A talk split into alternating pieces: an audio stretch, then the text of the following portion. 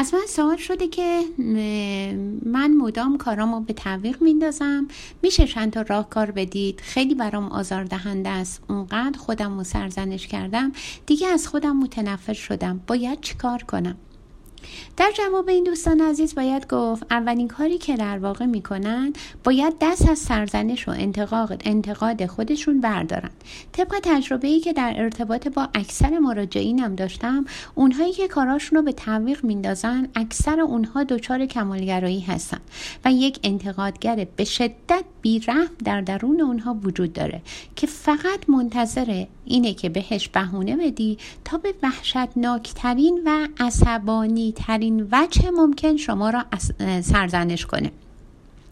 اصلا شاید یکی از دلایلی که شما کاراتون رو به تعویق میندازید ترس از این انتقادگر وحشیه که من بهش میگم سگ درون و یا میگم بهش گرگ درون.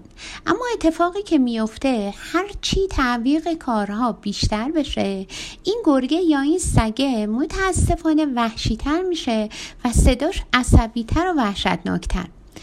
کمک گرفتن از یه روانشناس که بهتون یاد بده چجوری صدای این سگ درون یا گرگ درون رو خفه کنید. خودش مهارت بزرگیه که مدام منطقتون رو به کار بندازه تا راه, تا راه را عوضی نرید.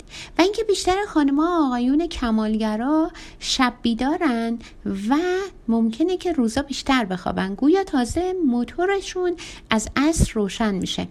البته بسیار مهمه که تصمیم بگیرن که هر روز نیروی محرکشون رو که اسرا فعال میشه یه ساعت به عقب بکشن تا تنظیم بشه روی صبح. اما خب اگرم نشد خودتون رو سرزنش نکنید. خب مدل شما مدل جغدیه. که شبا تا دو تا سه بیدارید و روزا ممکنه هشت تا نه صبح در واقع بخواید استراحت کنید.